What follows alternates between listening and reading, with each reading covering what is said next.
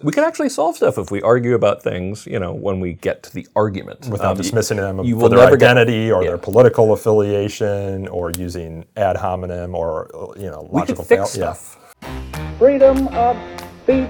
Fundamental rights. Freedom of uh, conscience. Academic freedom. Freedom of press. And the right to listen. You're listening to So to Speak, the Free Speech Podcast, brought to you by FIRE, the Foundation for Individual Rights and Expression.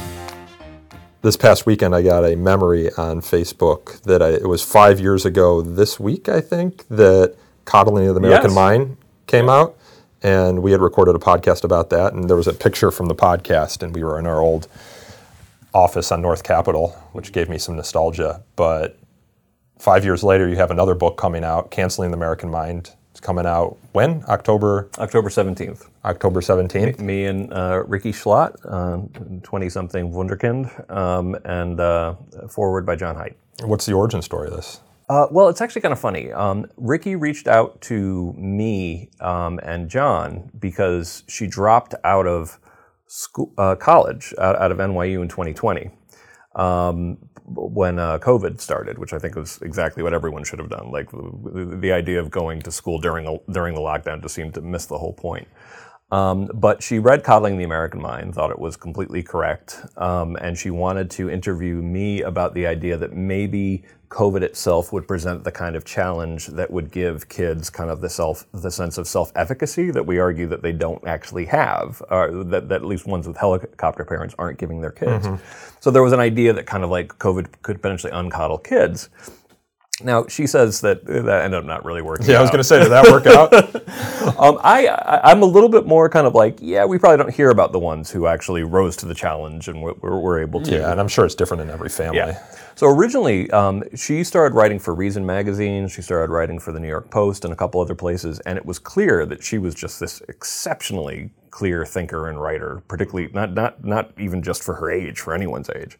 So uh, she became a FIRE Fellow, um, and we were talking about actually doing a follow-up to Coddling the American Mind together, which, having a Gen Z young woman, made so much sense because so much of Coddling is about, you know, problems suffered by Gen Z young women. So, you know, with, with two Gen Xers, me, me and Haidt, you know, writing about it probably wouldn't be as persuasive as actually having someone who... And John has another book project ongoing, yes. so that's why he's not involved, yeah. although he's writing the foreword for the he, book. He did write the foreword, yeah. yeah.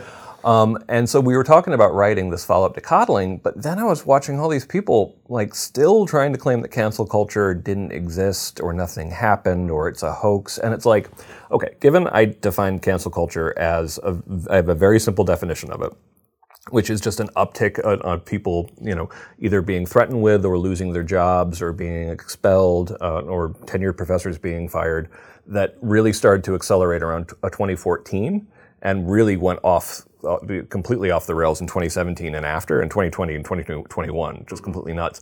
The idea that there are still people saying that nothing actually happened was something like, no, that's part one, we have to address that. And to be clear, we talk about threats from the right and the left, um, and but the idea that nothing happened in the last, you know, eight, eight, five to eight years is completely insane. So that was goal one. Goal two of it was to actually talk about this idea of rhetorical fortresses that I think they have both on the right and the left, which is to sort of situate cancel culture as being part of a way to win arguments without winning arguments, is the way we put it in the book. Mm-hmm. That essentially, you know, like if you're having an ongoing debate about a hot button issue, you know, you can persuade and you can marshal facts and you can, you know, have a discussion, or you can make that person terrified that, that that to disagree will actually cost them their job. And guess which way is faster and easier in the age of Twitter. So we try to talk about, you know, um, about this as a larger lousy way of arguing.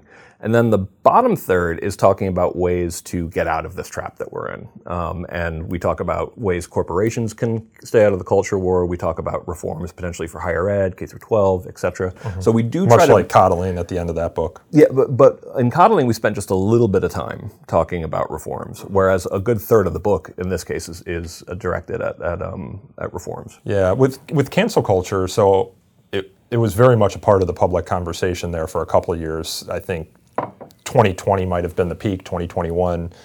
Do you think it's waning a little bit? Do you think there's a, because there you have seen this counter narrative that is pushing back against co- uh, cancel culture in a way that you didn't really see, aside from the Harper's letter and some yeah. things like that. It seems like the normies, so to speak, yeah. ha- recognize what cancel culture is and are more skeptical of it yeah. than they were, say, in twenty nineteen, twenty twenty, twenty twenty-one. I feel like I'm hearing a lot of cancel culture being over, but a lot of times it seems to be from kind of the same people who said cancel culture didn't happen in the first place. So it's kind of like, cancel culture uh, didn't happen, and by the way, it's over. It's like, okay, choose one. um, But the but the but for those of the, who do actually believe something weird happened and, and something troubling happened, um, I do think that there is some common sense pushing back at the moment. But I, I'm not going to believe we're in the clear until actually, you know, uh, the one hundred ninety professors that we talk about in the book start getting their jobs back.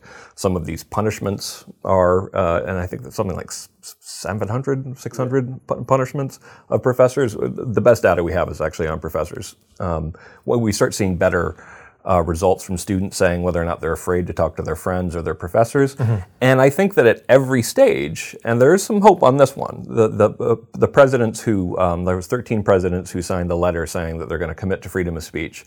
But the proof, you know, needs to be in the pudding. And right now, I feel like at every stage, and this is an argument we make in the book, from K through twelve on up, there are con- what I call conformity-inducing mechanisms. Um, you need to actually change that to nonconformity encouraging mechanisms. Um, if you really want to pursue truth, if you really want better ideas and innovation, and that has to start on day one in orientation. That has to, how that has to start in in, in, uh, in K through twelve. So the idea, like I, I think that people are saying cancel culture is over. I've kind of likened that to the British saying that they won the Revolutionary War because by you know seventeen eighty-five the Americans stopped fighting. It's like yes, because you lost. Yeah. Yeah. So I think speech is sufficiently chilled that you don't, you know, you don't, you don't have to burn all the witches. You know, enough to scare people. Campus free speech, because you've done it for what, twenty over twenty years at this point? Uh, twenty-two years on October second. Yeah, I've done it for over eleven. Newbie. Yeah, right. Um, can be a polarizing issue, but I don't think it's as polarizing as cancel culture, yeah. whether it actually exists. So when you did Coddling of the American Mind, you you. worked campus free speech issues into this kind of broader yep. narrative and this investigatory story about what's happening to young people. Uh, this book more squarely focuses on cancel culture. Do you think the reviews for this book are going to be as as across the board positive as they were for oh, Coddling? No. There was like one bad review in, for Coddling from The Guardian, from which the was Guardian. Maybe a little predictable. Yeah, but this one. Well, the, the Guardian just seemed to be trying to argue that we were um, soft right, uh, b- basically that, that, and essentially like bad people liked us, so therefore we had to be bad too. And that's actually a specific. We actually addressed that. Yeah, that Pamela review. Had a name for it, right? Uh, the the um, moral uh, pollution. Moral pollution. The, yeah. the, that essentially being being close to somebody basically made, made you evil. So so we addressed that a little bit um, in the book. I don't now. We really meant the subtitle Coddling the American Mind, how um, ba- uh, good intentions, good intentions and bad ideas, you know, are setting up a generation for failure. Because we really do think that a lot of what we're talking about in, we were talking about in Coddling was parenting, try, trying to be good parents, and K through twelve trying to be good, but just with some bad ideas.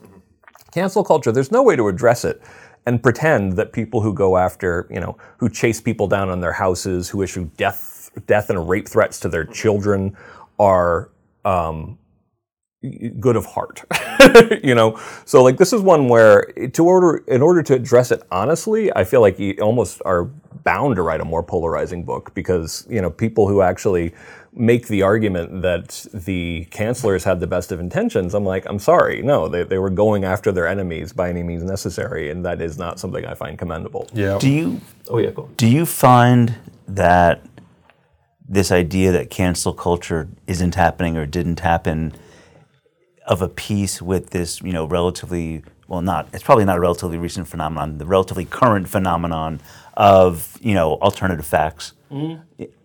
Um, I've noticed that generally the cancel culture doesn't exist, c- came from people who came at the issue with the fact that it couldn't possibly exist because it doesn't actually like agree with my politics and then work backwards.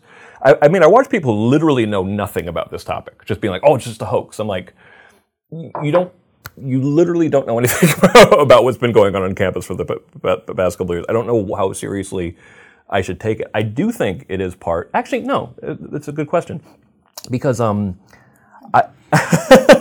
I think that a big one of the reasons why we ended up in this situation is, um, and here it's going to get a little boring.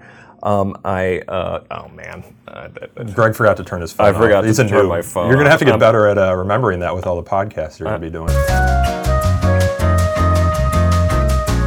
So yeah, I was, I was giving the very exciting. It's just about to get boring. Exactly. um, in law school, I I did six credits on studying censorship during the Tudor dynasty um, because I wanted to get at some of our ideas for where our ideas of prior restraint come from.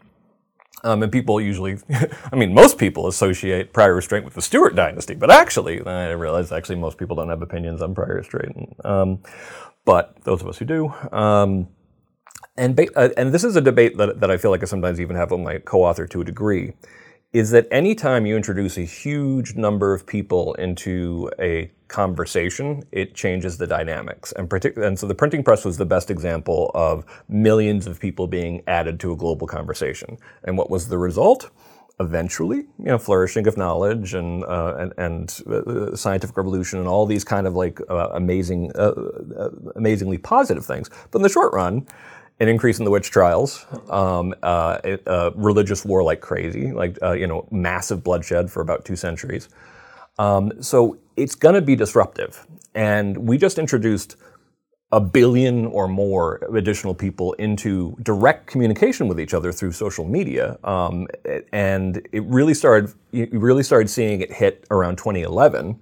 In like the Arab Spring, um, and then it really started hitting campuses around twenty fourteen really hard. Mm-hmm. So basically, my point is that when you have that many new eyes on any problem, it can tear down any idea, any person, or any um, institution. Um, so the person, of course, tearing down any person is cancel culture. Tearing down any idea is uh, misinformation, disinformation, false facts kind of thing. So I, I think that And I think that there's a lot of effort to have big state solutions to sort of putting the genie back in the bottle. And my answer to that is like, that's exactly what Henry the Eighth tried, man. Like, like you can't put the genie back in the bottle here. Like basically you have to learn to live with the existence of this new technology, and it's going to be difficult, but it requires profound cultural shifts in order to take the best advantage of it. Um, but there's no way this is not an anarchical period. Yeah, and it's That was an awesome segue to Texas and Arkansas.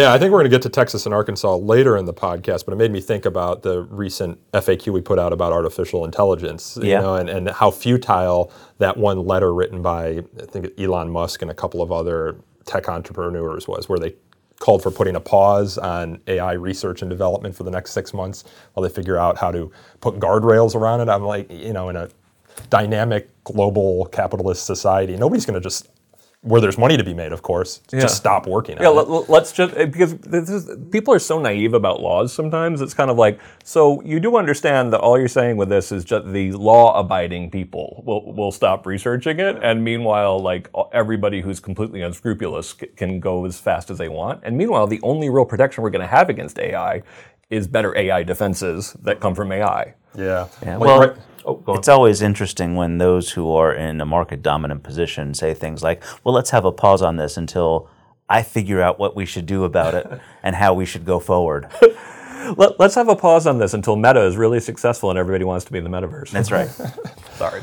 Well, let's let's move to some more old-school uh, media. Backpack patches. Oh, yeah. There was this, there was this issue that went viral, I guess everywhere, not just Twitter, uh, this past week or two, where a student, Jaden Rodriguez, a kid who often has patches and other signage on his backpack. I, he's in elementary school, I think. Uh, I think junior high, maybe. Maybe junior high. Somewhere in that. In I couldn't that, tell from the video. Years, yeah. yeah, in those bridge years. Um, but he would go to school with this Gadsden flag on his backpack. And remind for, people which one the Gadsden flag is. I was just about that because about to because I know some people forget it. But it's the "Don't Tread on Me" yellow flag. I got the Gadsden flag and the Gadsden purchase confused. Is there a Gadsden purchase? Yeah, it was a little like a little part between Texas and Mexico. Oh, oh. Well, the more you know. Yeah. But the Gadsden flag comes from the Revolutionary War. It's the yellow flag that says, don't tread on me. Don't tread on snack. Yeah, it's supposed to symbolize the thirteen colonies kind of all banding together, and their their tail rattles, you know, they all rattle together, I guess, like a rattlesnake. And um, the school, however, there was a teacher, I guess, who complained about this particular patch. Uh, and complained on multiple times. And I guess a student, Jaden, was pulled out of class multiple times for this patch. And ultimately, the school said, you can't wear it because the school district argued in this case it had origins with slavery and the slave trade, which is historically inaccurate. I think there are some groups that um, you know, are, are maybe far right or right wing that have appropriated the "Don't Tread on Me" flag, much like groups appropriate all sorts of kind of the cross. symbols. Yeah, the cross, for example. Um, and maybe they're associating it with that, but its origins were very much with yeah. the Revolutionary War and didn't have anything really to do with slavery and the slave trade. Um, so they banned the student from wearing that on his backpack. Echoes, right, of the Tinker case from the nineteen sixties, Ronnie? Well, yeah, and actually it's funny. There are two patches involved here. Yes, there right? are. Right. So first of all, the, he'd been wearing patches on his backpack for years without incident. Years. And he shows up this year with his backpack, and he's got these two patches. One of them is the Gadsden flag uh, patch. But the first one was not "Don't Tread on Me." It was "Don't Tell on Me." It was it was it was it was basically like, you know, the junior high school or elementary school adapted version of the Gadsden flag. So that's hysterical. Yeah, and the other one was uh, I think F P C Firearms. It was Firearms Policy, Policy Coalition, Coalition official member. Right. So it's a so it's a it's a patch with a gun and then the name of the organization around it. You know, standard Second Amendment rights type stuff. Yeah. And so, you know, a teacher complains. It didn't cause any disruption in the classroom. No one, you know, the teacher looks at it, it's unhappy with it. And so there's a school policy that is basically nothing with, you can't wear anything with guns or sex or drugs or, you know, just kind of this bright yeah, line. Alcohol weapons. Or alcohol yeah. weapons, right. And then there's this other, you know, issue of, oh, the, the Gadsden flag is, you know, somehow racist or something and, you know, ca- counter counterfactual historically. And they tell him, you know, you can't you can't wear this. And this is, I mean, it's funny. We're going to talk about a number of things where my reaction to a lot of it is, my time machine worked. Um, because here we are, you know, fifty-odd years later from Tinker, and we're arguing about what a student can, you know, wear quietly to school to make a political point and what rights they have.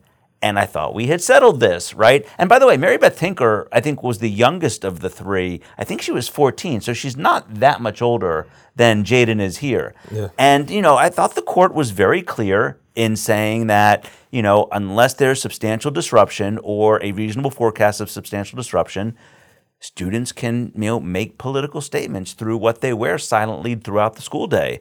And, um, you know, we wrote a letter. Yeah. Um, explaining that, you know, no, the First Amendment, uh, you know, p- protects his right to do this. There's no basis for uh, a, a prediction of substantial disruption. There was no disruption. And the thing is, they relented ultimately on the Gadsden flag patch. That, okay, he can wear it so long as nobody complains. Yeah, which would right? that count as substantial disruption, though, under the Tinker well, standard? No, actually, there's been case law, even recent case law, where a handful of emails, calls from parents, administrators having to spend a little bit of time on something, that doesn't count as substantial disruption. Yeah, the Tenth Circuit case. Yes, and more to the point, um, it's a heckler's veto. By saying you can do something until somebody complains about your speech, well, that's the definition yeah. of a heckler's veto. As long as these bottle throwers aren't mad at you. That's right, and so, so, so that patch, as far as we know, is back on the backpack. Jaden's back in school.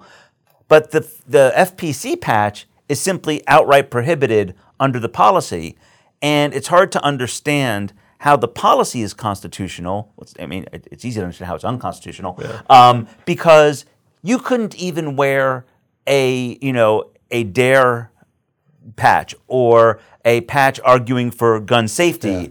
Um, if you if, if there's a gun, it doesn't matter what the message is. It's it's out, and it's so grossly overbroad, and it affords just a, a gr- unfettered dis- what they call unfettered discretion on the school. And and this is a perfect example, right? Is that you have a teacher deciding without consulting with anybody else, saying, "Oh, those patches are no good." I mean, ultimately, the administration gets involved and backs the teacher, but all it takes is one teacher saying, "This hits me the wrong way." You know, you got to get out, or you got to stop bringing these things to school, and, and that's not the way this is supposed to work. We might have to remind the youngins what DARE stood for. Oh, uh, or is it just DARE to keep kids off drugs? Yeah, DARE to keep kids off drugs. It was an acronym. Yeah, it is an acronym. And you can see how effective it was because that was from my day. Drugs I, I have no are idea. Really evil. I don't know. Oh, yeah. Maybe I'm guessing. I, yeah. I, I, I, doubt, I doubt that's right. That's how effective the program was. Yeah. But you couldn't wear an anti-drug patch. You couldn't wear an anti-gun patch. You, I mean. There, and there's no reason to think that any of this would cause any disruption or is likely to cause a disruption. I, you know, the, the school board and the district are kind of just going beyond what the Constitution allows. Well, it looks like there's a federal appellate court that also says that a T-shirt with the logo of a gun rights group uh, in, that included an image of a handgun yeah. uh, was materially indistinguishable from the black armbands worn in Tinker to protest the Vietnam War and uh, upheld a student's right to, to wear that. Can, can we complain about Bonkets for Jesus? Go right ahead. Well, and so that's the interesting part of it is so you see in the policy that they're trying to do their best to include the categories that the court has said, right? Yeah. So we know from Bethel if it's kind of indecent lewd. or se- lewd or sexually tinged, whatever, that's categorically something they can you probably get at. You know, and we know from Bong Hits for Jesus that drug-related stuff, they can kind of, and, and, and it's silly, it's but these are... A, such a mess of a case. Right. I mean, it's silly, but these are the rules. But the rest of these categories have never been adjudicated yeah. to be something that a school can, and some of them go to the core political speech, such as firearms, right? I mean, and so the, the policy is, is unconstitutional. Uh, I'm just waiting for the first person to complain. Because all, all anyone has to do is read the paper, and if you you know don't want Jaden to be able to bring his pat, you know his "Don't Tread on Me" patch to school, all you have to do is call up and complain. Now we said you could wear it until someone complains. Now on the upside, um, Superman has come to his aid. I read in an article today. Which one? Dean Cain. Oh, Dean, that that, Dean, that one. That one. Right? Jared Polis, the governor of Colorado, also came to his defense, saying the Gadsden flag is a proud symbol of the American Revolution and an iconic warning to Britain or any government not to violate the liberties of Americans. So it was nice to see that. Um, as you mentioned, the school district did kind of back down on the Gadsden flag, albeit saying that until someone complains, he can wear it. Um, but they have not yet backed down on the gun patch. Yeah, the F P C patch. So we have a letter out to the school, and hopefully they respond to that. I want to move now to California, where there is another issue that captured attention. This is at Yolo County, in Yolo County. It's really Yolo, really? We had to double check that, yeah. yeah. Really Yolo County. Once. But there was a group, uh, Moms for Liberty chapter, that was hosting some sort of conference at the library in Yolo County, and it was focusing on women's sports and um, Uh, transgender women participating in women's sports, and the organizers were opposed to transgender women participating in women's sports, referred to transgender women as biological men or men. Library manager warned them not to do this because they said that... It was illegal. Yeah, it was illegal that... Um, under Calif- Their argument was, under California anti-discrimination law, you can't say those words. Yes, so the, you had the libraries...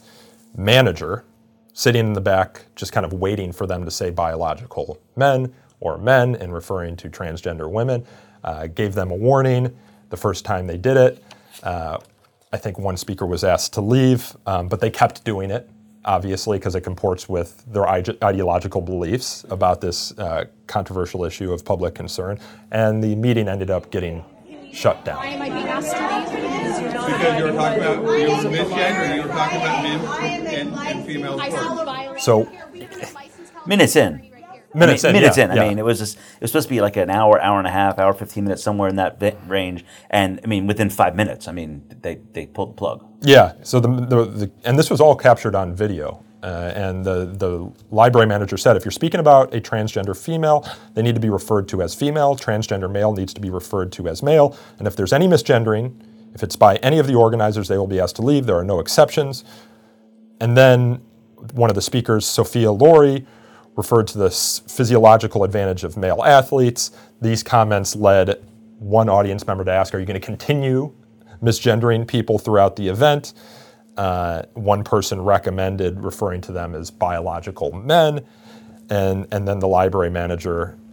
Uh, shut down the event. And this is why when people say cancel culture is over, it's kind of like w- when we've reached the point that you can't refer to biological men as biological men, and where someone's actually gone so far as to believe that it's actually illegal to use that term um, in the entire state of California, like that means we've been sufficiently chilled in our speech that we actually believe there are massive exceptions to freedom of speech that we all just have to respect now. Um, so yeah, this was a, a about as bad of a case as I've uh, I've seen. Yeah, it, it and, makes... Go ahead, And Ronnie. Bear in mind, they're not referring in the course of these conversations that are on the video to a particular yeah. biological male or biological female or transgender male. Trans- they're talking conceptually, yeah. right? And even then, you can't you can't use the label of your choice based on your perspective or your viewpoint. I mean, you, there's there's no there's no complainant per se, except other than the group of biological females who, you know, p- want to participate in men's sports or vice versa. I mean, I don't. No operation of a law like California's law or harassment laws generally operate in that way, right? They don't they don't say, oh, you know, just generally to refer to a group as you're talking about them conceptually can run afoul. It's got to be directed towards specific individuals or a group. I mean, like actual individuals or specific members of a, who make up a group. I don't I don't know what this librarian was thinking, and, and I have to say it's it's a little unfortunate that this happened at a library uh-huh. because we've got so many issues going on with libraries right now yeah. with books and whatnot. I mean, this could have just as easily been a classroom at local high school after school where they let groups come in and use it. It could have been a community center. The fact that it's a library, I think, also helps confuse the issues a little bit. The fact that Moms for Liberty, who's also involved in some of the other library stuff, is happens to be involved in this, kind of muddies the water. But it's very straightforward. The library opened a forum. Groups are allowed to come in and use it. It doesn't matter whether you want to call it a designated forum or a limited forum. It's some kind of forum, and in no forum can government actors discriminate on the basis of viewpoint. It's that simple. Greg, this makes me think a little bit of your perfect rhetorical fortress, which you re- referenced at the top of the podcast. So you yeah. think about this issue, right? Um, transgender women yep. in sports. It's so controversial that even the language you use in talking about it signals how you think about it, yeah. right? As the library manager referred to here, as referring to them as anything but women, transgender women. It sounds it's, like you couldn't even refer to them as, as, as trans women. No, uh, you know, that quote I took. You had to. Yeah, yeah, you had to, right? And then on the other side, you have people saying... Oh, but it sounds like you just have to refer to them as women, not yeah, even from the quote. It's, he said... Um, If you're speaking about a transgender female, they need to be referred to as female. So you have this hot oh, button yeah, issue yeah. that if you're on the other side of it from this library manager, you need to adopt the library manager's terms of the debate, yeah. the kind of perspective in which the library manager sees the world. Yeah. Otherwise, in this case, you have your, your event shut down. And, and you, you can you can see this from the right, too, by saying, you know, they say you need to refer to them as men or biological men. Otherwise, you're you're... you know, engaged, you, you, you've adopted the gender ideology um, of the left. So there's like, you can't win on either sides, and they and they can push you out of the debate just by by policing how you how you frame it. Yeah. Right? So just to go, go over it real quick, in the book, in the middle part of the book, we talk about, um, you know, cheap dodges to, to, to debate. And first we talk about, you know, what we call the um, obstacle course, which are like standard minimization, you know, um, uh, logical fallacies that can di- disrupt a, a speech, that, that can disrupt an argument um, that are, exists largely to run out the clock in, in a world of limited time. Most of like um, debates on Twitter, for example, which go nowhere, are primarily just to, until the other person leaves in frustration. Then the next stage that we call the minefield are the sort of ad hominem attacks that both sides use, and that's like calling someone a grifter, calling uh, accusations of bad faith, minimization, all this yeah. kind of stuff that everybody uses. So we have this fortress in the center, and these are the walls or yeah. the, the minefields, so to speak, yeah, that go around it. Yeah. And we talk about the efficient rhetorical fortress on the right, which is, um, you know, you don't have to listen to liberals, experts, uh, journalists, um, and if you're really hard right, anybody who disagrees with Trump. So we, we, we call it efficient because there's only four le- levels.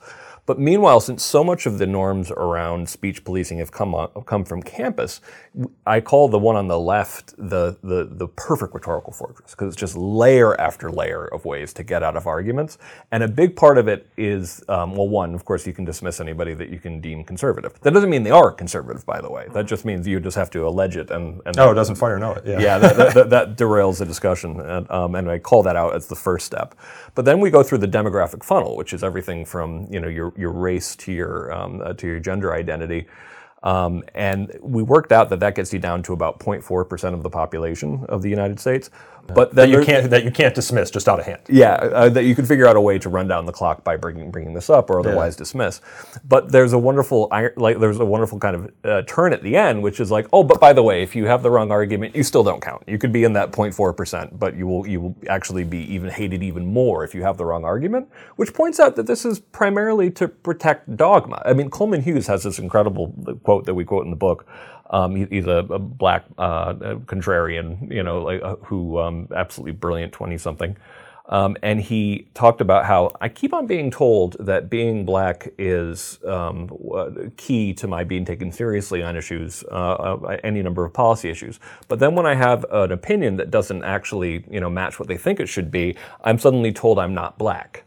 And I asked every black conservative that I knew, and a lot of black moderates, including people like John McWhorter, like, have they been accused of not really being black for their opinions?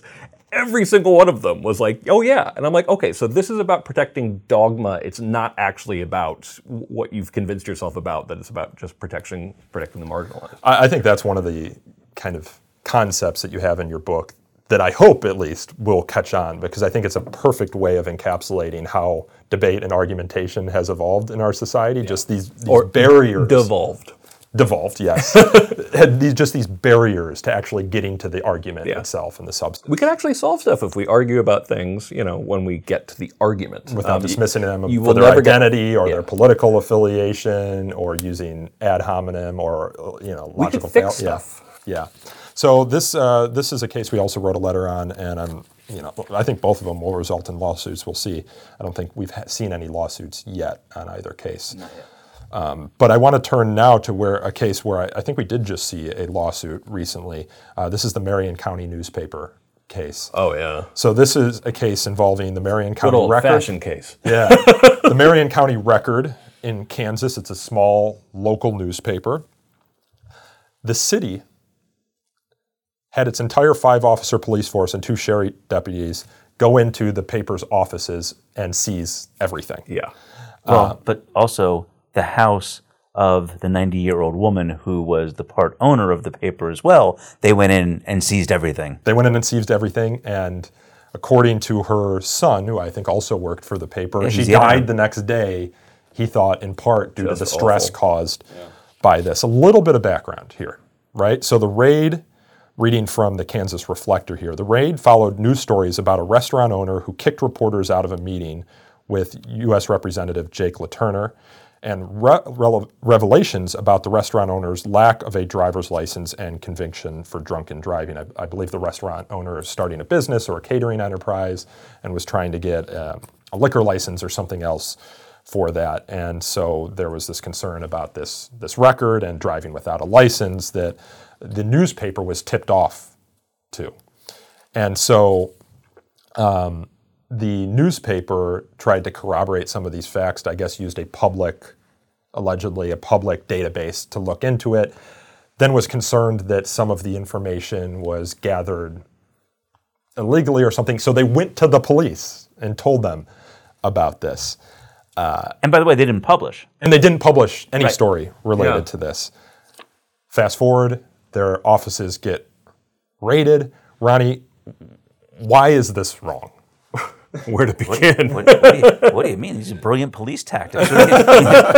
This, um, why is it wrong? Because um, the government doesn't get to go in and seize the tools of publication just because they think that you have published or were thinking about publishing something that they don't like. I mean, we have a whole, in addition to the First Amendment, we have a whole federal statute that prevents this. We, you know, we had the federal statute, the Privacy Protection Act, that grew out of the raid on the Stanford Daily, where unless the actual crime is being committed by the journalist or the publication and the evidence is, you know, it, it, on the premises, you have to use a subpoena to get materials out of, you know, the press, the offices of the press, the property of the press. And, you know, there was there was a a, a, a warrant sworn out on probable cause to authorize this, let's call it what it is, it's a raid, right? Yeah. Um, to authorize this raid. Um, later, it was, you know, labeled improvidently issued.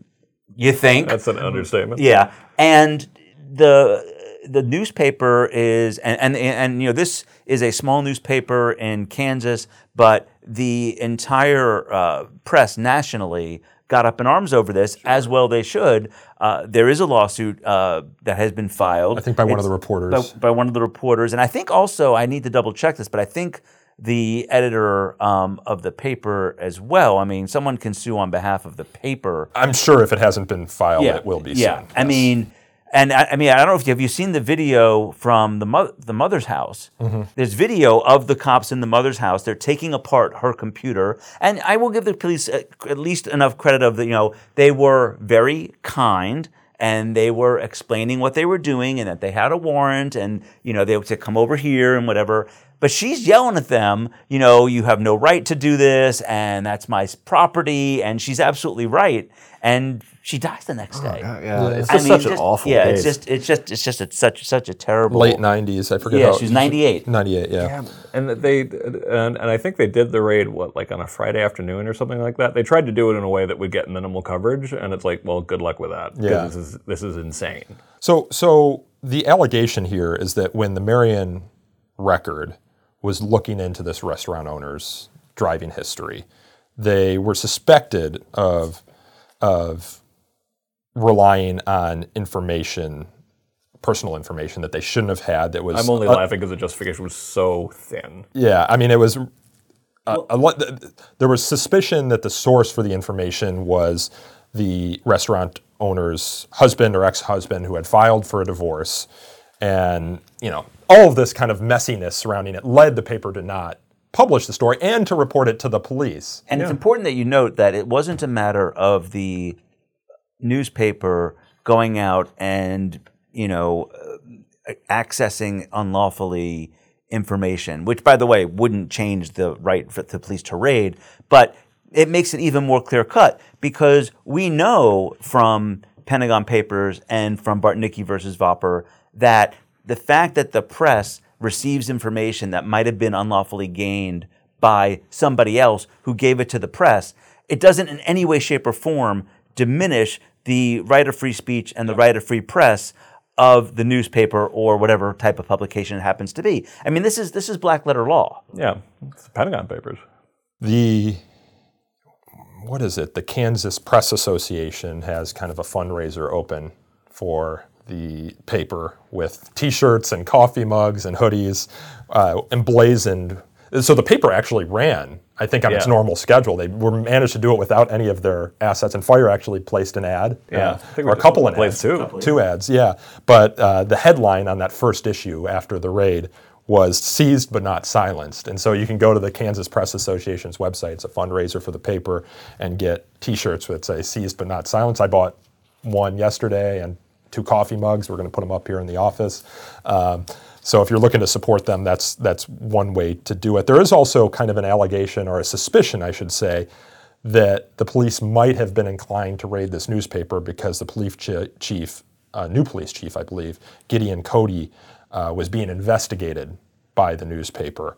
And uh, maybe the police chief got wind of that, was concerned about it. That's some; those are some suspicions that are going around. Uh, yeah, I don't know anything about it. But meet the Streisand effect. Yes, yes. So we've seen one lawsuit there from a reporter.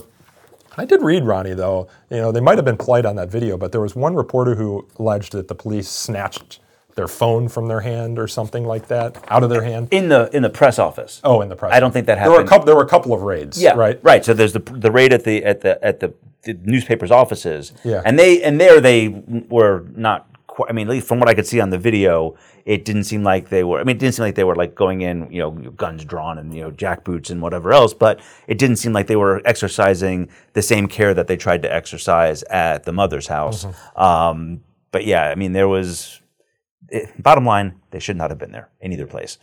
So next I want to turn to a slew of court decisions that came down late last week. Um, Texas two, three-peat? Yeah, there was, I think it was Texas, Texas was slapped. Texas was thra- slapped down thrice, I think is what we used uh, on Twitter. And Tyler, our, helps with our social media stuff, is behind the camera and uh, might have had something to do with that copy. Uh, but there was three kind of censorial laws in Texas that were slapped down, and then one in Arkansas. So I want to move through them with you guys and get your perspective on them, because they all deal with issues that are kind of recent trends in the First Amendment world, although issues, albeit that have been addressed by courts in the past, but they just keep cropping up, yeah. right? Yeah, you know, every now and then the, you know, attorneys for the uh, state, whether it's Texas or elsewhere, will just kind of have a bad week. Uh, like, for example, the last week of the Supreme Court term, Colorado, poor A G, had a particularly bad week with Counterman being decided against the state and with three oh three Creative being decided against the state. Last week it was Texas's turn where they had, like you say, three decisions decided against them. Um, and I think the Texas Attorney General, Ken Paxton, is up for impeachment this week. Oh, I think sure his trial is, yeah. is, uh, trial in the Senate starts today. Right. As a matter of fact, if you look at the, one of the cases is the Free Speech Coalition's challenge to the um, age requirements for online adult content. Well, let's start there. What what is that, Ronnie? So, you know, basically, and this again is one of, another one of these cases where I'm I feel like oh, my time machine worked yeah. because we're right back where we were in nineteen ninety-seven. I mean, in you know when when the Telecom Act of ninety-six was passed, they adopted the you know uh, ch- the uh, well first it was the the Communications Decency Act, the provision that didn't survive, the, the provision that we all know and love now, Section two thirty, uh-huh. that protects you know third-party content on online pl- platforms. Well, let's educate the youngs a little bit about that. that. That's one of the reasons why I went to law school, and it literally was a ban on indecency on the internet, yeah. mm-hmm. um, which was Isn't adorable. That the definition of the internet? Well, as with every technology, the leading edge tends to be adult content. I mean, that's that's why you know. Wasn't that the case with credit cards too? That it was it was you know credit cards. Betamax, there was a movie made about it. Betamax. Yeah. Uh, you know, uh, the you know alt- the uh, virtual reality. Artificial, yeah, virtual reality. I mean, it's, it's you know that's where the money's going to be. That's, that's not the start. Case with robots too. Pornovation. Oh, I don't know how to tell you this, but um, but anyway, so the the the the the the federal law basically said, like you said, and you know, it basically tried to outlaw indecency on the internet, and the way it did it was, you know, it said if you had content that would would be in, in, inappropriate for minors to access, you had to like check an I D and so on and so forth, and the Supreme Court came out and said, you know, no, you you know, this is fully protected speech. If you're going to, you know, in any way really impede access by adults, uh, it's going to be unconstitutional. It has to satisfy strict scrutiny, and that means A C L U v. Reno. Yeah, and that means you have to have the use the least restrictive means. And the court was very clear. You know, you haven't, and this is early in the internet, right? You, yeah. you haven't tried filtering. You haven't tried yep. doing stuff at the at the at the I S P level. You haven't tried a bunch of a bunch of other alternatives. This can't be the least restrictive. And I'm grossly oversimplifying A C L v. Reno yeah. and the follow-on case F S C versus Ashcroft because Congress tried again. Yep. This is essentially the same statute. Well, but there's something that I think makes it decidedly worse, though. This is the one that had the the, the warning labels. That there well, is I mean, that, that part, yeah. yeah, yeah. That's and that's compelled speech, which is the heart of darkness when it comes. That which is wor- it's worse to tell people what they must say than what they can't yeah. say. So this is kind of a two-parter. Let's oh, talk yeah. about age verification yeah, first, because exactly. I think this is something that, on its face, a lot of listeners will think, "Oh, age verification to actual, ac- access pornographic sites on the internet makes sense, right?" Mm-hmm. But there are some. There are some serious First Amendment and privacy concerns sure.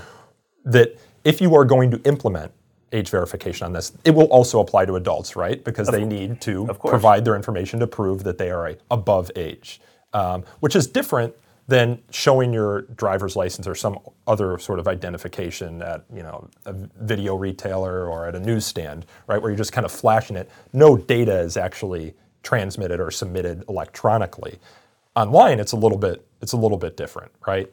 Well, yeah, and you know, bear in mind also that those I D checks, whether it's walking into a strip club or buying certain magazines or renting certain videos, um, those are not government-imposed requirements. I mean, they are. I think thing- a lot of people would be surprised by that. They're yeah. voluntary. Yeah, I mean, you know, what you basically have is you have laws that say it's unlawful to provide to minors material that would be obscene as to minors. Yeah. And material that's obscene as to minors means, by definition, that it's not obscene full stop. Obscene full stop, you can regulate for everybody, adults and minors. Obscene as to minors is content that is protected as to adults, but it's not appropriate for minors because it satisfies a modified version of the test for obscenity that is directed towards minors. And so in order to avoid um, inadvertently selling a material that might ultimately be deemed obscene to minors to a minor, mm-hmm.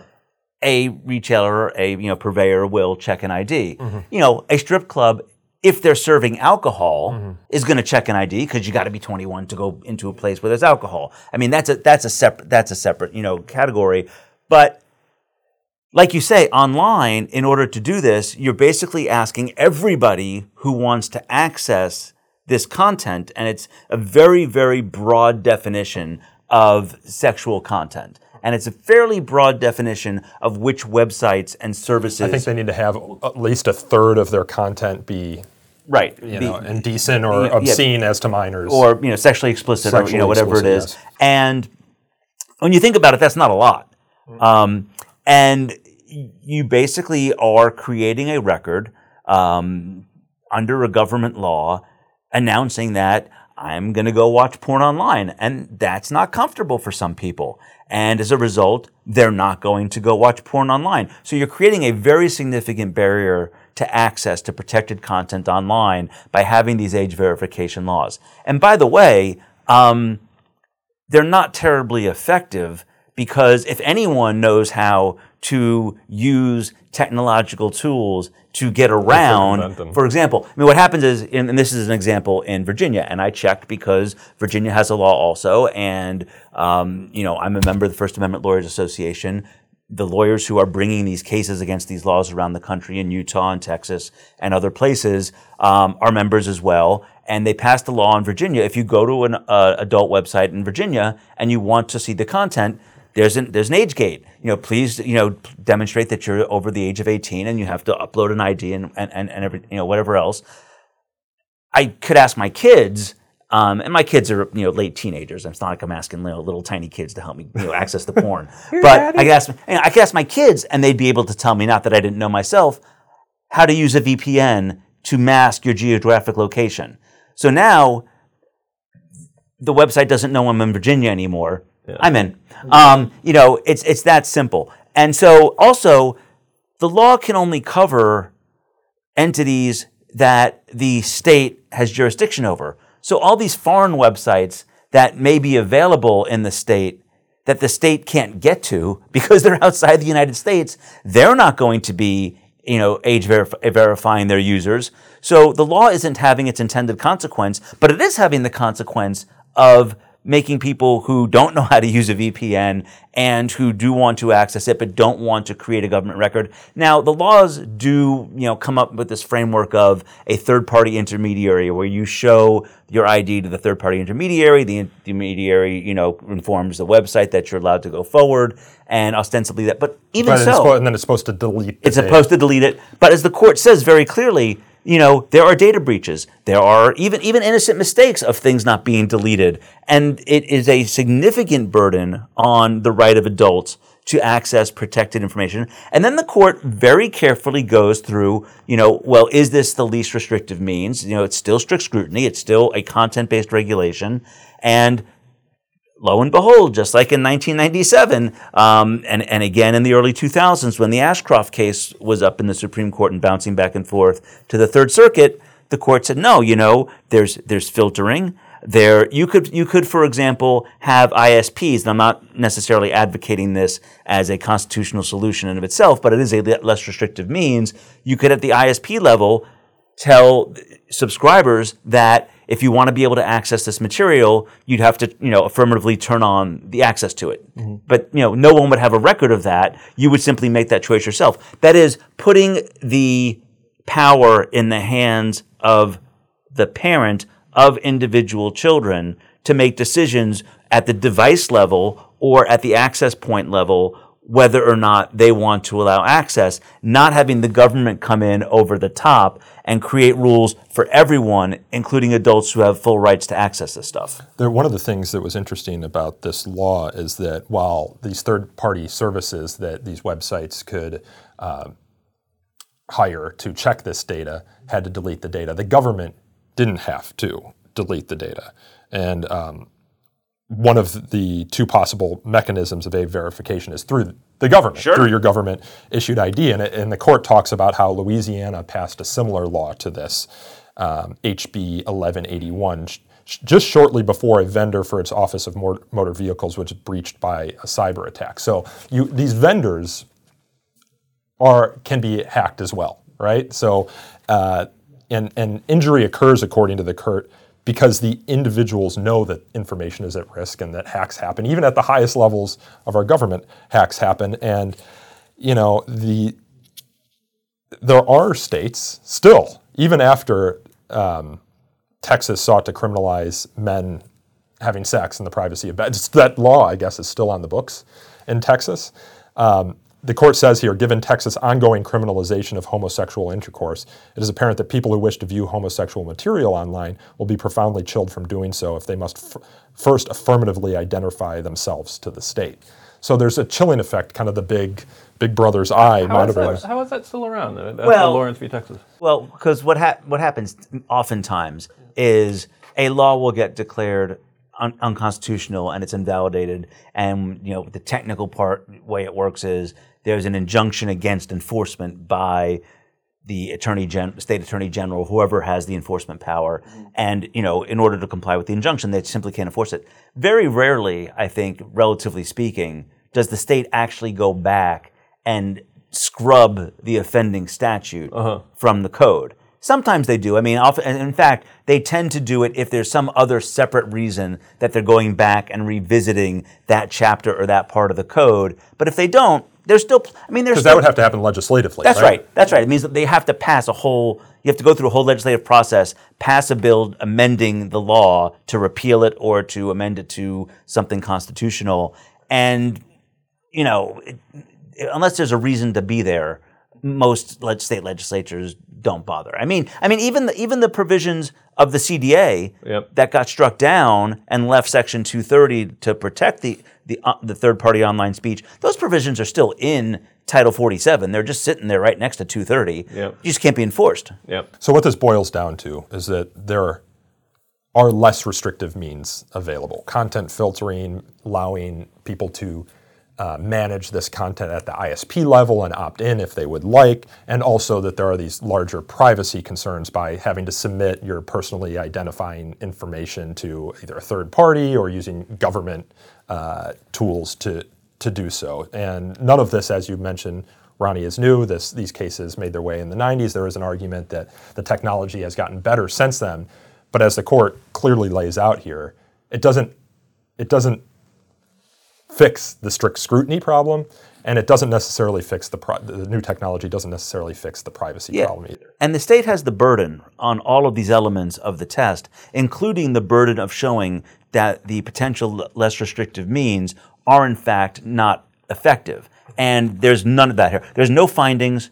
Uh, there's no, you know, legislative history or hearings demonstrating. I mean, they have, it's funny because I don't want to jump ahead to the to Arkansas case because I want to talk about the disclosures in Texas. Mm-hmm. But they have an expert that's, you know, supporting these statutes. And it's the same expert in Arkansas and as in Texas. And you see both courts basically rejecting uh, the the experts' uh, views on the efficacy of these alternative means, among other things.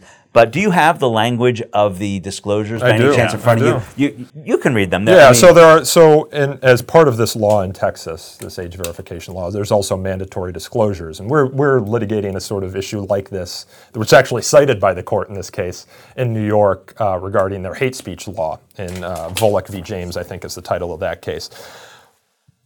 But they have mandatory disclosures here. It says, Texas Health and Human Services warning, warning, pornography is potentially biologically addictive, is proven to harm human brain development, desensitizes brain reward circuits, increases conditioned responses, weakens brain function. There are two more that kind of track that. No, no, you have to read them. All right, we'll keep they're, going. They're, they're sufficiently ridiculous that they should be read into the record. Texas Health and Human Services, this is the second one, uh, Human Services warning, exposure to this content is associated with low self-esteem and body images, eating disorders, impaired brain development, and other emotional and mental illnesses.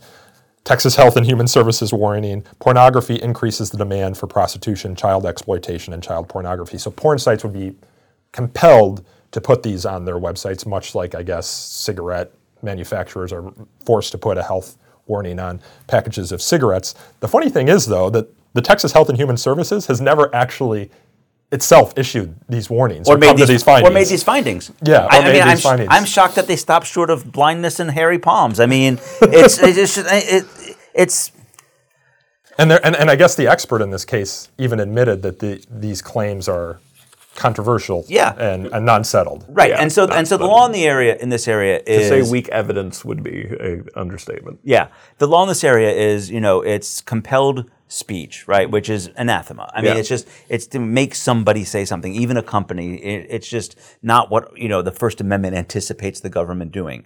And there's a very narrow exception to that rule. I mean, for example, you can't compel someone to recite the to recite the Pledge of Allegiance in, you know, elementary school, in public school, right? We have, yep. you know, Barnett. We, you know, you can't compel someone to put "live free or die" on their license plate if that's not something they believe in. You can't force people to include in their parades groups that they don't necessarily have an affiliation or or or, or in philosophical agreement with. We don't compel speech. The narrow exception is Com- commercial disclosures. Yeah. So is this like the California, the, according to the knowledge of the state of California, this product, you know, causes well, cancer, or the, yeah, that's the, the that's, cigarette warning that's, labels? Yeah, that's Prop sixty-five, and that has uh, its own problems. We could do a whole separate podcast on Prop sixty-five cases. But more broadly, you know, the, the seminal case is, is Zauderer in the Supreme Court. And basically the test is the government may impose disclosure requirements where commercial speech uh, is or might be misleading. Mm-hmm. And the requirements are that the disclosure has to be purely factual, non-controversial, and it has to be no more burdensome than necessary in order to solve the potential misleading problem. And originally, this rule applied only in the commercial speech context. Over the last ten years or so, we've had an issue with what I call Zauderer creep, where the government, having found that they were getting slapped down in court more frequently when they tried to prohibit speech about a product or service, or about anything for that matter that they want, thought the you know public should know the truth about, they would start imposing disclosure obligations instead. So, for example, um, you know the you know there's a federal agency that wanted to compel disclosures about uh, companies' use of um, certain, you know, minerals that were conflict conflict minerals in their products. And again, that's kind of a very controversial issue. What does it mean to be a conflict issue, yeah. a conflict mineral, right? It comes from a country that doesn't have the best practices, whatever it is. Uh, and, and the court ultimately uh, struck that down. Um, and, and one of the classic examples is, you know, the packaging and advertising for, for, for um, tobacco products. And, you know, even there, where that's commercial speech, when the government tried to require graphic warnings, disgust, disgusting, disgusting pictures, pictures like brown, yeah. you know, brown lungs. Which you see in and, Europe. Yeah, which you see in many other countries, including Canada. Um, the court stepped in and said, look, this isn't purely factual, non-controversial. And by the way, the tobacco companies didn't challenge the new warnings about cancer and low birth weight and everything else. What they objected to were the pictures.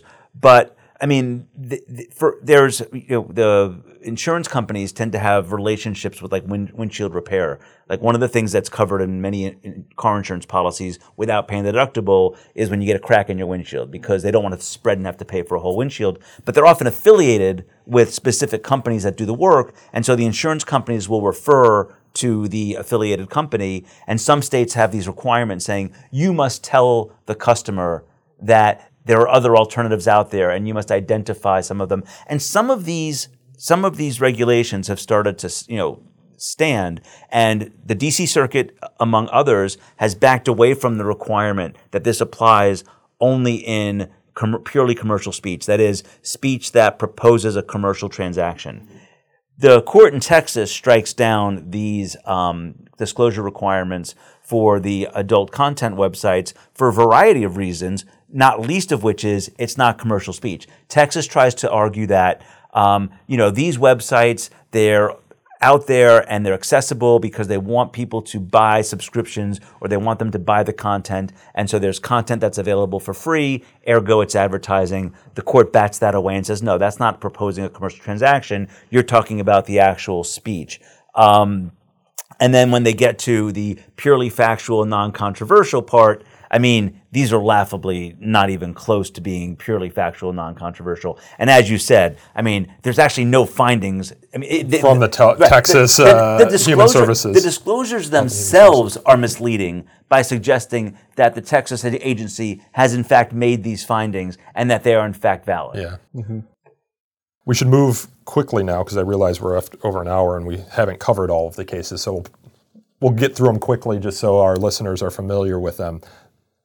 Of a piece with this age verification law in Texas is a law in Arkansas, Ronnie, which you reference, that requires a parental okay or permission to uh, create social media accounts. These are kind of proliferating across the country. Greg, I know you've done a lot of research into kind of the effects of social media on certain demographic groups, but as a First Amendment matter, what does the First Amendment say about limiting uh, young people's, uh, minors' access to social media? Well, it's many of the same problems that the Texas law has with respect to sexually explicit content, right? You've got the same problem of age verification. How do you do age verification without having the same privacy problems that that you have, and therefore creating impediments to adults who, you know, are, you know, free to use social media, you know, uh, services. Um, you know, and the court in Arkansas also steps through much this very similar analysis, even though it's talking about social media as compared to adult content. Yeah, and that's and, and the thing is, it's kids have free First Amendment rights. Yeah, uh, and, and certainly that there are, uh, the government's often found to have a more compelling state interest the younger the kids get. But certainly, there's no question that particularly teenagers, you know, have, yeah. have, have pretty relatively strong First Amendment rights, um, and you can't just kind of bat that away. And if people, and I, I am persuaded that some social media is quite harmful for some for, for, for some young people, but that's on that's something you have to prove to go uh, for as, as sweeping as a state solution um, as saying that, you know, no kids can be on social media whatsoever without parental uh, permission. That that basically says that actually. We changed our mind. Teenagers actually have no First Amendment rights, which would be a uh, distressing uh, and inappropriate change in the law. Yeah, some of these laws, although I think they've gotten better at it, don't distinguish between y- young minors and older teenagers, right? I think Arkansas, Ronnie, and correct me if I'm wrong, kids thirteen or under were blocked from access to it completely, or maybe under thirteen.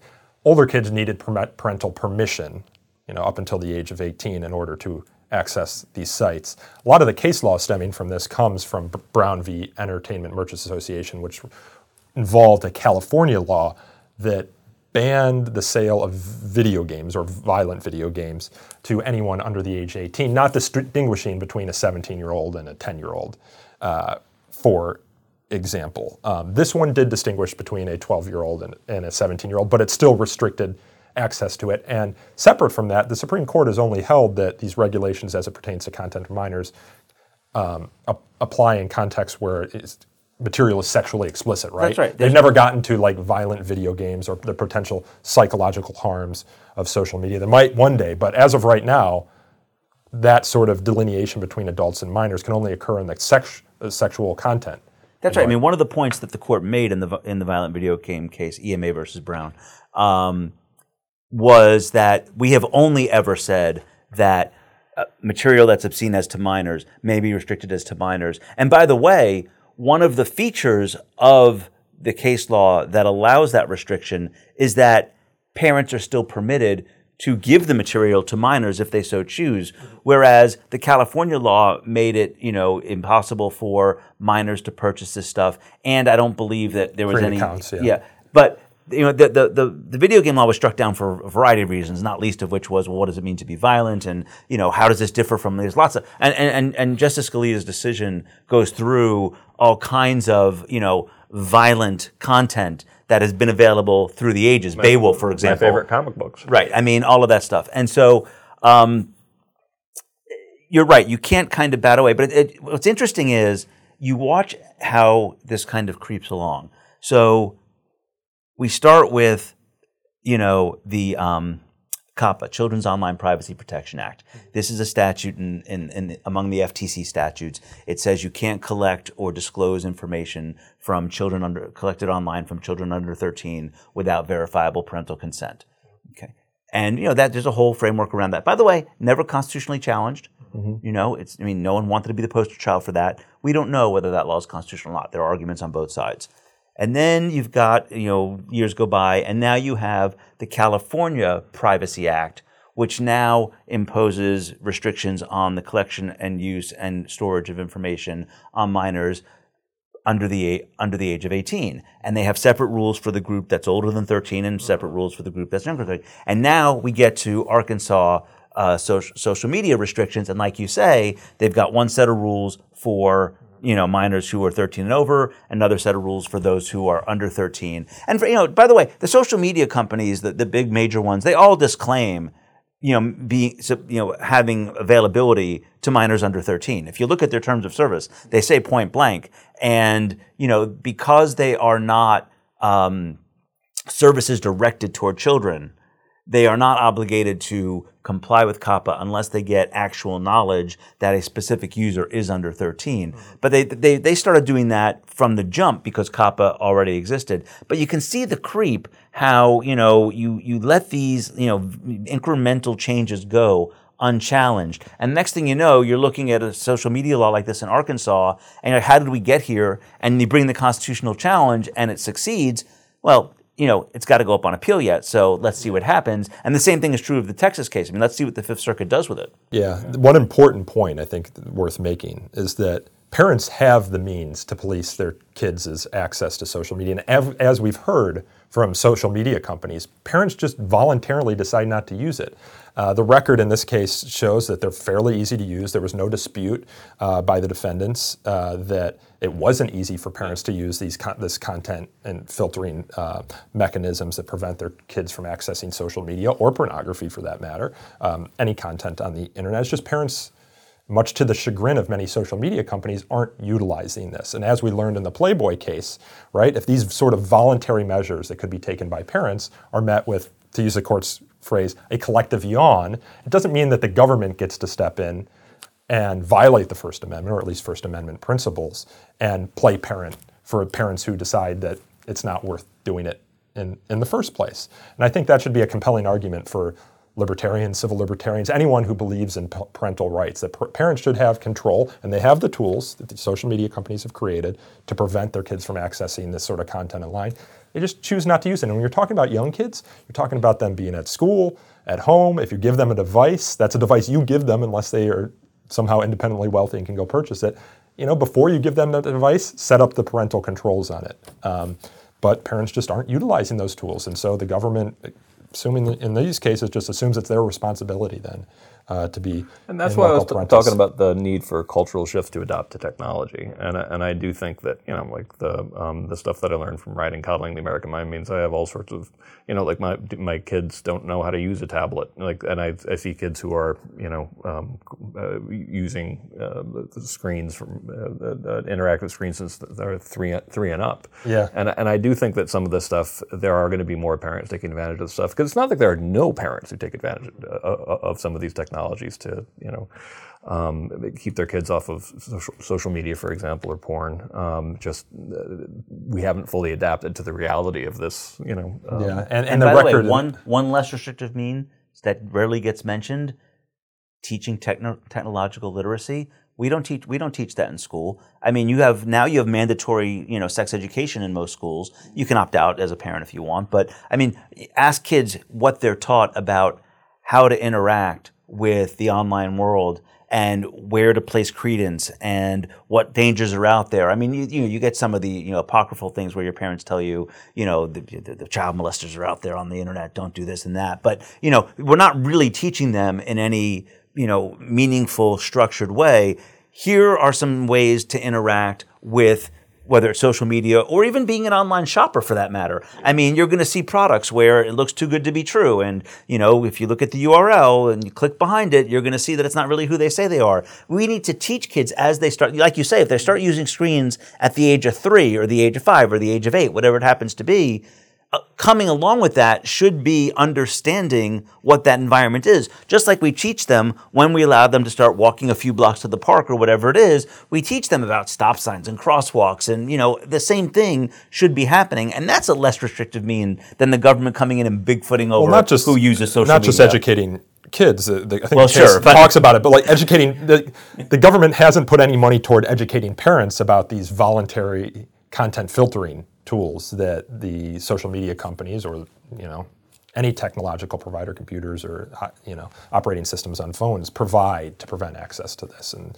and the court goes to great lengths to say, you know, this would be a least restrictive means that has never even been pursued. So why don't we start there first? We have two more cases, but I think we're just going to talk about one. There was a federal judge in Texas.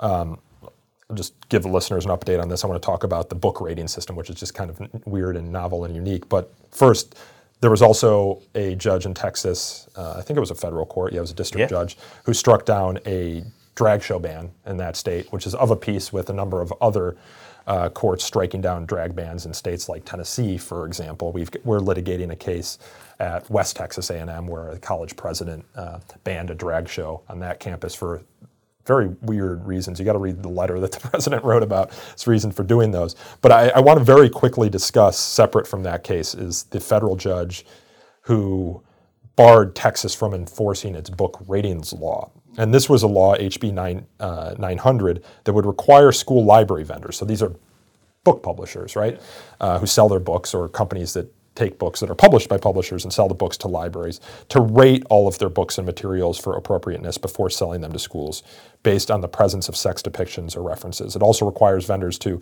rank materials previously sold to schools and issue a recall for those that are deemed sexually explicit and are in active use by schools. So this essentially requires... Yeah. book vendors who sell books to schools to go through their entire catalog, not only future, but past, read all the books and determine under some of the vague standards that Texas outlines here, uh, whether a book is sexually explicit, and give it a rating. Yeah, and I mean, what's interesting here, and, and listeners need to, need, need to understand this, is that at every stage, people can consider whether or not a book is, is age appropriate or age inappropriate, and that goes for bookstores if they want to, uh, pu- public libraries, K through twelve libraries. I mean, I mean, they all, that's part of the practice. But requiring booksellers to actually go through and you know warn people about content on, by very vague standards, like that is also compelled speech for one thing.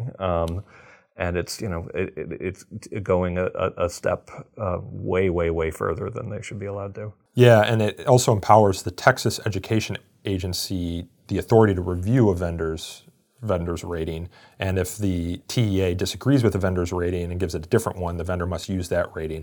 And vendors who do not will be added to a list of vendors that can no longer um, that schools can no longer buy library materials from. This kind of makes me think of kind of comic books and all these sort of rating enterprises that have been proposed in the past but have been never gone anywhere, well, but are voluntary. Almost all voluntary. Go, almost all voluntarily yeah, yeah. now. Right, yeah. And the law is very clear. You can't turn a voluntary rating system into a government enforceable scheme. But this goes back even further. I mean, my time machine is working so well.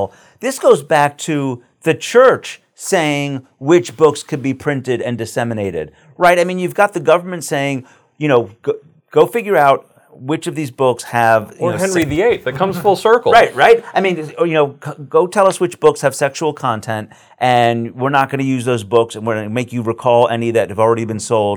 And by the way, if we don't think you're right about it, we'll... you know, decide and we'll make you, you know, withdraw those books. I mean, it's like, it's like, it's like the, uh, it's like the priest ringing the bell in Cinema Paradiso, right? Every time there was a kiss, you had to ring the bell and they would take it out so you could show the... That's a the, great movie, by yeah, the way. Yeah, so that you could show the film in that town. I mean, th- th- none of this is new. I mean, people th- who pass these laws think they've stumbled across the, the, a great new idea. You, you go back and read Jacob's book, every single Every single evolution of co- of communication beyond one person talking to another one has come with exactly these kinds of, it, the sky is falling, it's going to be the end of civilization, the government or the church has to step in and say how it can be used. And it, you know, over and over again, from you know comic books to television to records. I mean, this is Bob's book in a nutshell, right? And now here we are with the internet and now social media. I'm sure we're going to have the same thing with A I if we don't have it already, and whatever's next. It's just we've been fortunate every single time that, at least you know in America, every single time the First Amendment and free speech principles have won out um, for the most part. I mean, you know.